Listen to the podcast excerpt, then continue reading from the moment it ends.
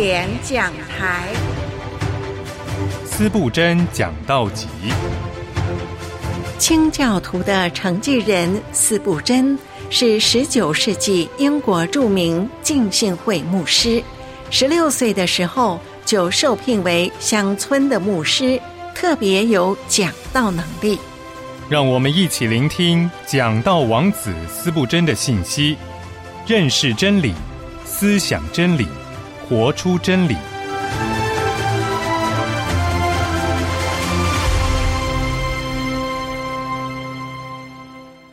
亲爱的弟兄姐妹平安，欢迎来到经典讲台。今天的经典讲台要和您分享的是司布真牧师，他在1857年3月8日在皇家萨里花园的音乐厅所分享的讲道内容。讲道的题目是忠诚的朋友。欢迎收听。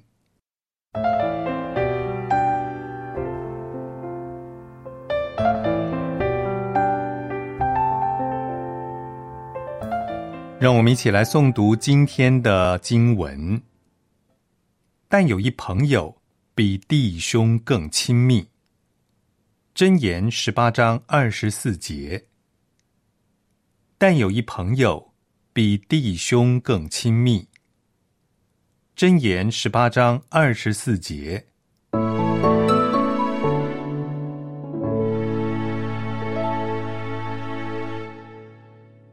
西塞罗说过，友谊是世界上唯一一个全人类都认同其是有用处的东西。友谊和这个世界上的火和水，甚至空气一样，是舒适生活的必须元素。一个人可以在骄傲孤独的尊严当中过着悲惨的生活，但是这种生活是罕见的，只是活着而已，如同一棵被剥去了希望之叶和喜乐之果的树。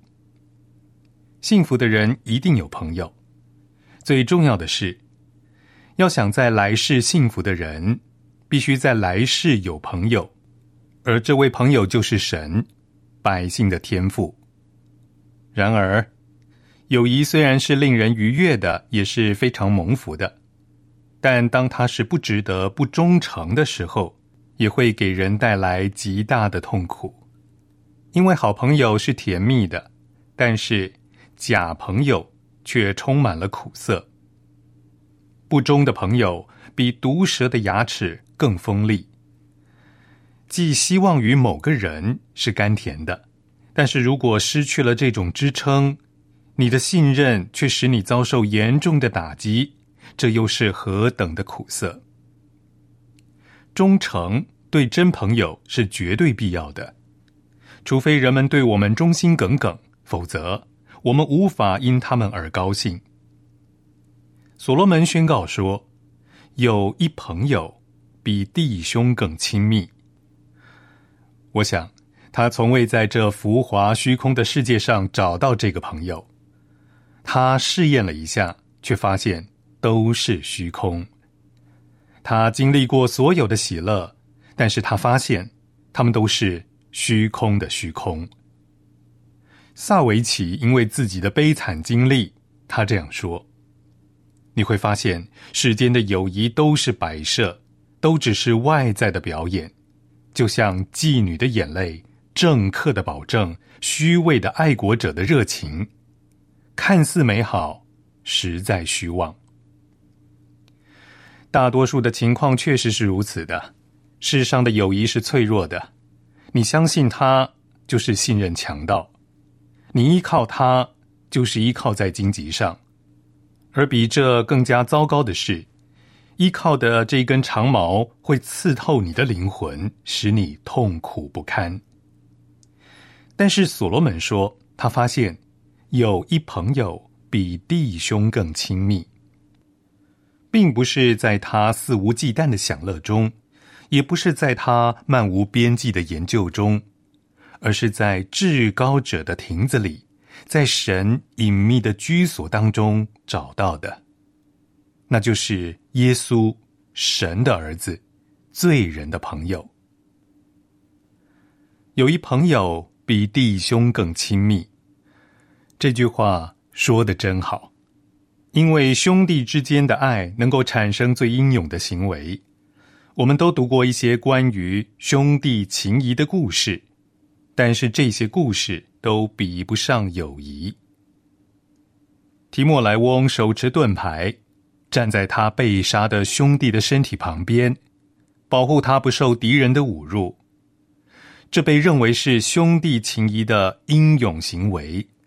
为了保护他兄弟的尸体，他敢于面对敌人的长矛。在古代和现代的战场之上，有很多这样的兄弟情谊的事例。还有这样一个故事，高地军团的两兄弟在高地行军的时候迷了路，他们遭遇了一场可怕的暴风雪。有时暴风雪会不经意地袭击旅行者，他们被大雪蒙住了双眼，在山上迷失了方向，几乎被冻死，艰难地继续前进。一个接一个的人掉进了雪地里不见了。然而有一对兄弟名叫福赛，其中一个瘫倒在地，本来想着要躺在那里等死，但是他的兄弟虽然只能勉强地拖着自己的四肢在雪地上行走，却还是把他背在背上，背着他前行。当其他的人一个接一个地倒下时，这位勇敢的真心的兄弟背着他所爱的人，一直到他最后因为疲惫摔倒死去。但是他的兄弟却从他的身上得到了温暖，以至于他能够安全地到达旅程的终点，并且因此活了下来。这就是一个兄弟为另一个兄弟牺牲自己生命的例子。我希望这里也有好些弟兄，在他们遇到同样困境的时候，预备好做同样的事。这句话说得好，友谊朋友比弟兄更亲密，这是把朋友放在所爱之人当中的首位了。当然，除了母爱之外，世界上没有比同父所生的弟兄之间的情谊更加深厚的了。那些在美好当中并肩成长，欢乐充满一世的人，应该彼此相爱。有很多荣耀的事例和大能的证据证明兄弟的情谊。但是所罗门说，友谊朋友比弟兄更亲密。重复一下我们的结论，我们认为这位朋友就是救赎主耶稣基督。今天我们首先要证明他比弟兄更亲密，然后尽可能的简洁的给你们说明为什么他比弟兄更亲密。最后则是要从耶稣基督是忠实的朋友这个教导当中得出教训。首先，我们认为基督是比弟兄更亲密的朋友。为了以事实来证明这一点，我们向你们当中曾经与他为友的人发起呼吁。你们每一个人都要立即地给出你们的判断。你们认为这是不是一个毫不夸张的事实呢？他在万事之前就爱了你，在白日之星于黑暗中发出光芒之前，在天使的翅膀划过天空之前，在一切受造物从虚无的子宫当中挣扎而出之前，神就是我们的神，已经把他所有的儿女都放在了耶稣的心里。从那时起，耶稣他可曾摇摆过，可曾偏离过，可曾改变过呢？没有。你们品尝过他的爱，晓得他的恩典的人都能够为我来做见证。耶稣，他一直是在不定的环境当中最可靠的朋友。他一直站在你身旁，他的慈爱是何等的美好。你们都在亚当里堕落了，但是他不再爱你们了吗？没有，他成了第二个亚当，来救赎你们。你们犯罪，使神定了你们的罪。你们本来配得神的怒气和彻底的愤怒，但是耶稣他离弃了你们吗？没有。他见你们在堕落中灭亡，但仍旧爱你们。他差遣使者来找你们，你们却鄙视他。他给你们传福音，你们却嘲笑他。你们不守神的安息日，轻看神的话，他就因此离弃了你们吗？没有。在你做撒旦的奴隶，与死亡共舞的时候，他定义拯救，看顾你的道路。最后，耶稣他用恩典捕获了你，使你谦卑，让你悔改，把你带到了他的脚前，赦免你所有的罪。从那以后，他离开你了吗？没有。你常常离开他，他可曾离开你呢？你经历了很多的试炼和困难，他可曾抛弃你呢？他的心可曾离开或不再存怜悯的心呢？没有。神的儿女啊，你有责任说没有，并且见证耶稣他的信实。你在严重的患难和危险的环境当中，你的朋友抛弃了你吗？其他的人对你不忠不信，与你同吃的人举起脚跟来攻击你，但是基督离弃你了吗？可曾有这样的时刻，你能够到他的面前说，主啊，你为什么背弃了我？在你最悲痛的时刻，你可敢质疑他的忠诚呢？你敢对他说，主啊，你应许了却没有遵守，这样的话吗？现在难道你不见证说，耶和华神所应许的没有一件落空，全都应验了吗？你还会担心他会离弃你吗？那就问问在宝座前的光明的人吧，你们荣耀的灵啊，基督离弃了你们了吗？你们经过约旦河，他把你们撇在那里了吗？你们浸泡在死亡的洪流当中，他把你们丢弃在那里了吗？你们站在神的宝座前，那个时候他否认了你们了吗？这些在宝座前的光明之人，他们回答说，没有。在我们生活中的所有苦难里，在死亡的苦涩中，在我们临终的痛苦中，在神的审判的惧怕里，耶稣基督他都与我们同在。有一朋友比弟兄更亲密。在神所救赎的亿万人中，他没有遗弃一个。虽然他们是贫穷、卑微、受苦的，但是耶稣从未厌恶他们的祷告，从未放弃不对他们好。耶稣他一直与他们同在，因为他的怜悯存到永远，他的信实永远坚定。我不需要再多说什么了，因为我无法对不信的人来证明。对信的人已经证实了，因为从我们的经历当中，我们就可以知晓。所以除了证明基督是忠诚的朋友，基督是在我们需要的每个时刻、每个患难当中的朋友之外，我不需要再多说什么了。接下来我要告诉你们，为什么我们需要依靠这位忠诚的朋友基督。在他身上有一些东西使他一定会与自己的百姓亲密。首先，第一个，友谊只能在真实的人之间建立，他们的心是高贵的。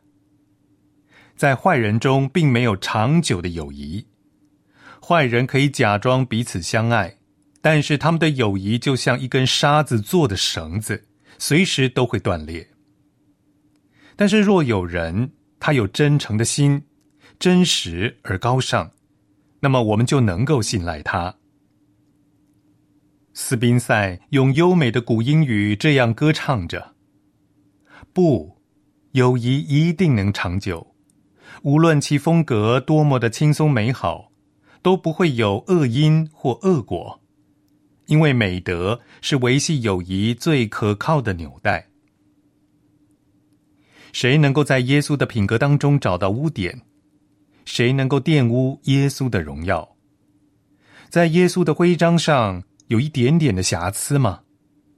他的旗帜被践踏在灰尘当中了吗？难道耶稣他不是天上真正的见证人，信实公正的见证人吗？他岂不是说神是不撒谎的吗？难道我们到现在还未发现他就是如此吗？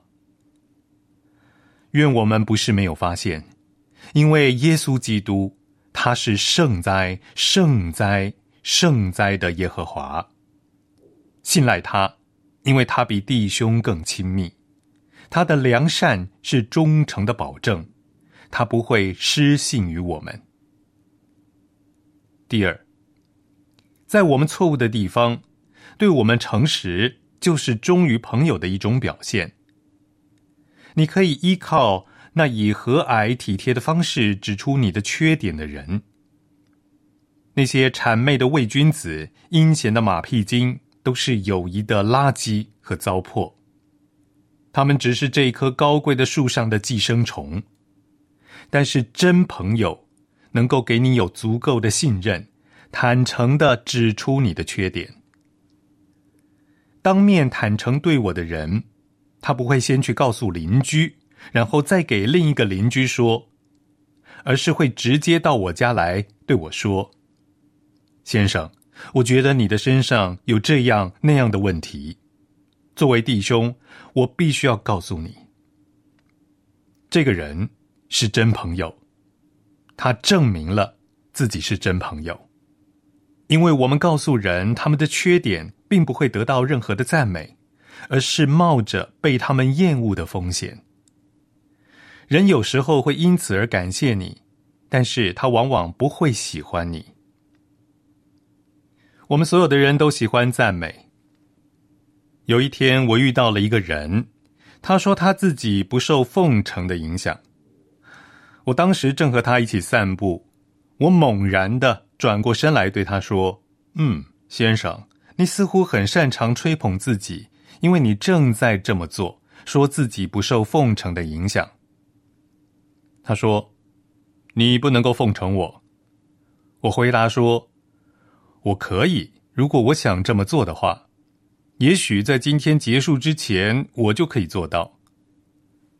我发现我不能够直接奉承他，所以我开始说他的孩子是多么好的一个孩子，他如获至宝，一饮而尽。当我赞美属于他的东西时，我能够看到他很轻易的就接受了奉承，不是直接的接受，而是间接的接受。我们都很容易受奉承，我们喜欢抚慰人心的甜言蜜语，只是不能贴上奉承的标签，因为我们厌恶奉承。我们用别的名字来称呼它，我们甚至像牛喝水一样的把它喝下去。神的儿女啊，基督奉承过你们吗？他不是真实的指出了你们的缺点吗？他难道没有因为你的过失，在你的耳边发生可怕的雷鸣，唤起你的良知吗？所以，你可以信靠他，因为他表现出了使人信赖的忠诚。这样，我就指出了他本身就有让我们相信他的理由。再接下来，在耶稣基督他的友谊当中，有一些东西使我们可以相信他不被欺骗。真正的友谊绝对不是匆匆建立起来的，正如富勒所说，让友谊慢慢的升起。若急于求成，可能很快就没有生息了。确实如此。乔安娜·贝利说，友谊不是仓促生长的植物，虽然栽植在深厚肥沃的土壤，但友善的逐步培养一定会使友谊完全。约拿，你相信头上的蓖麻，那是枉然的，因为它对你没有任何用处，一夜生长也一夜枯萎。坚硬的橡树历经岁月的成长，忍受暴风雨，它会伸出翅膀为你遮挡太阳，在必要的时候，在它的枝干在暴风中颤抖之后，你可以在树心当中找到小屋。友谊在开始的时候是真实的，但是在认识到它比弟兄更亲密之前，我们必须拥有它的友谊。基督爱你有多久了呢？你说不清楚。在世代还未生出的时候，他就爱了你。在这个世界还是一个婴儿，包裹在迷雾当中的时候，他就爱了你。在古老的金字塔还没有开始建造之前，他的心就在你身上了。从你生下来，基督他就对你有强烈的爱。他看着你在摇篮里，那个时候他就爱了你。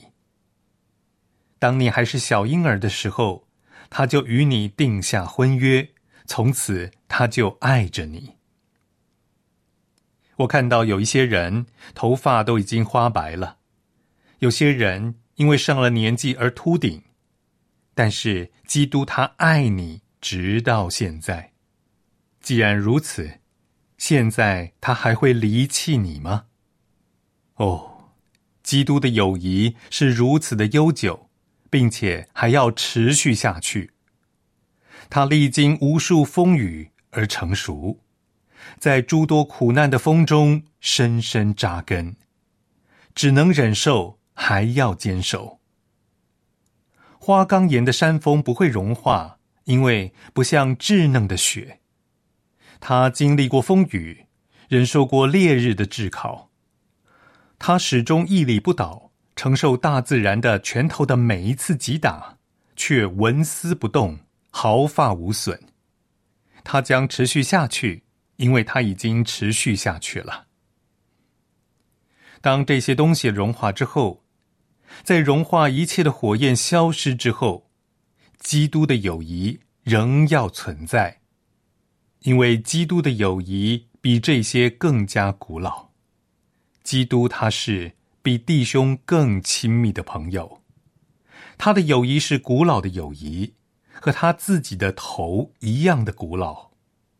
论到他的头，圣经说，他的头与发皆白，如白羊毛，如雪。还要注意，持久的友谊不是在娱乐厅里建立起来的，也不是在那里生长起来的。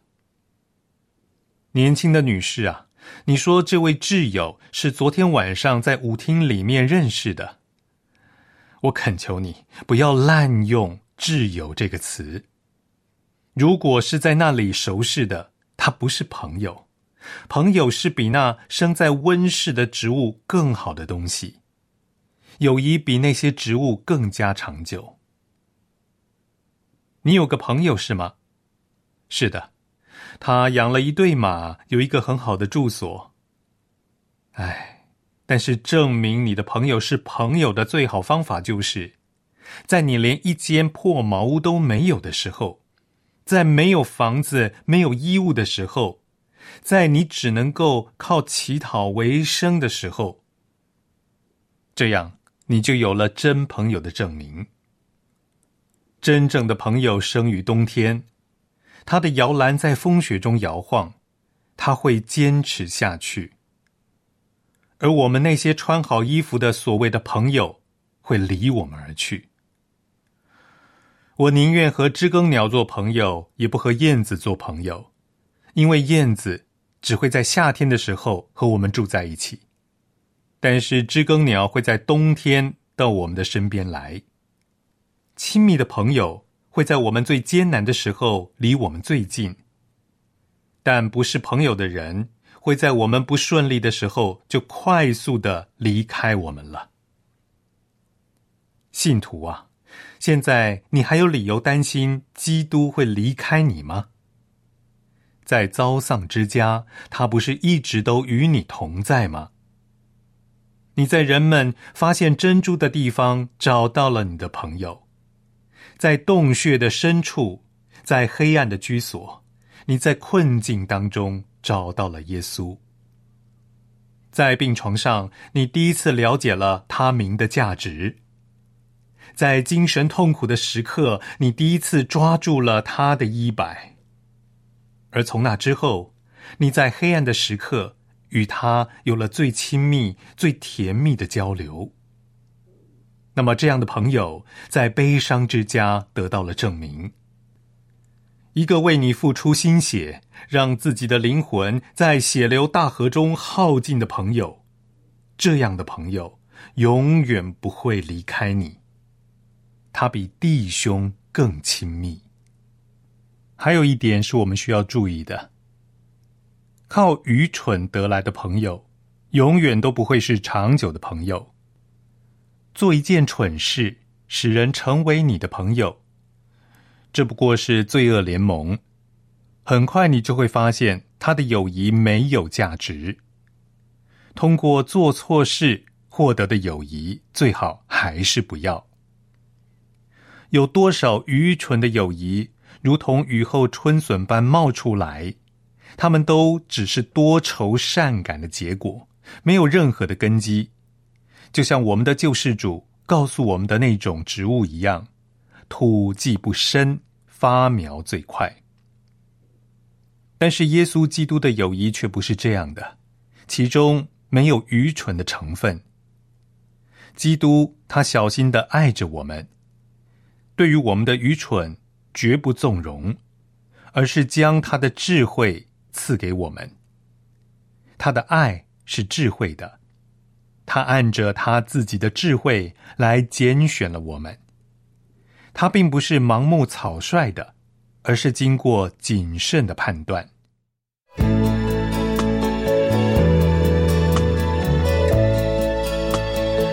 亲爱的朋友，欢迎您和我们分享交流。我们的电子邮箱是经典和良友的拼音，经典 @良友.net。 我们的短信号码是13229966122。您注明经典，我们就收到了。期待您分享服侍神的精彩见证。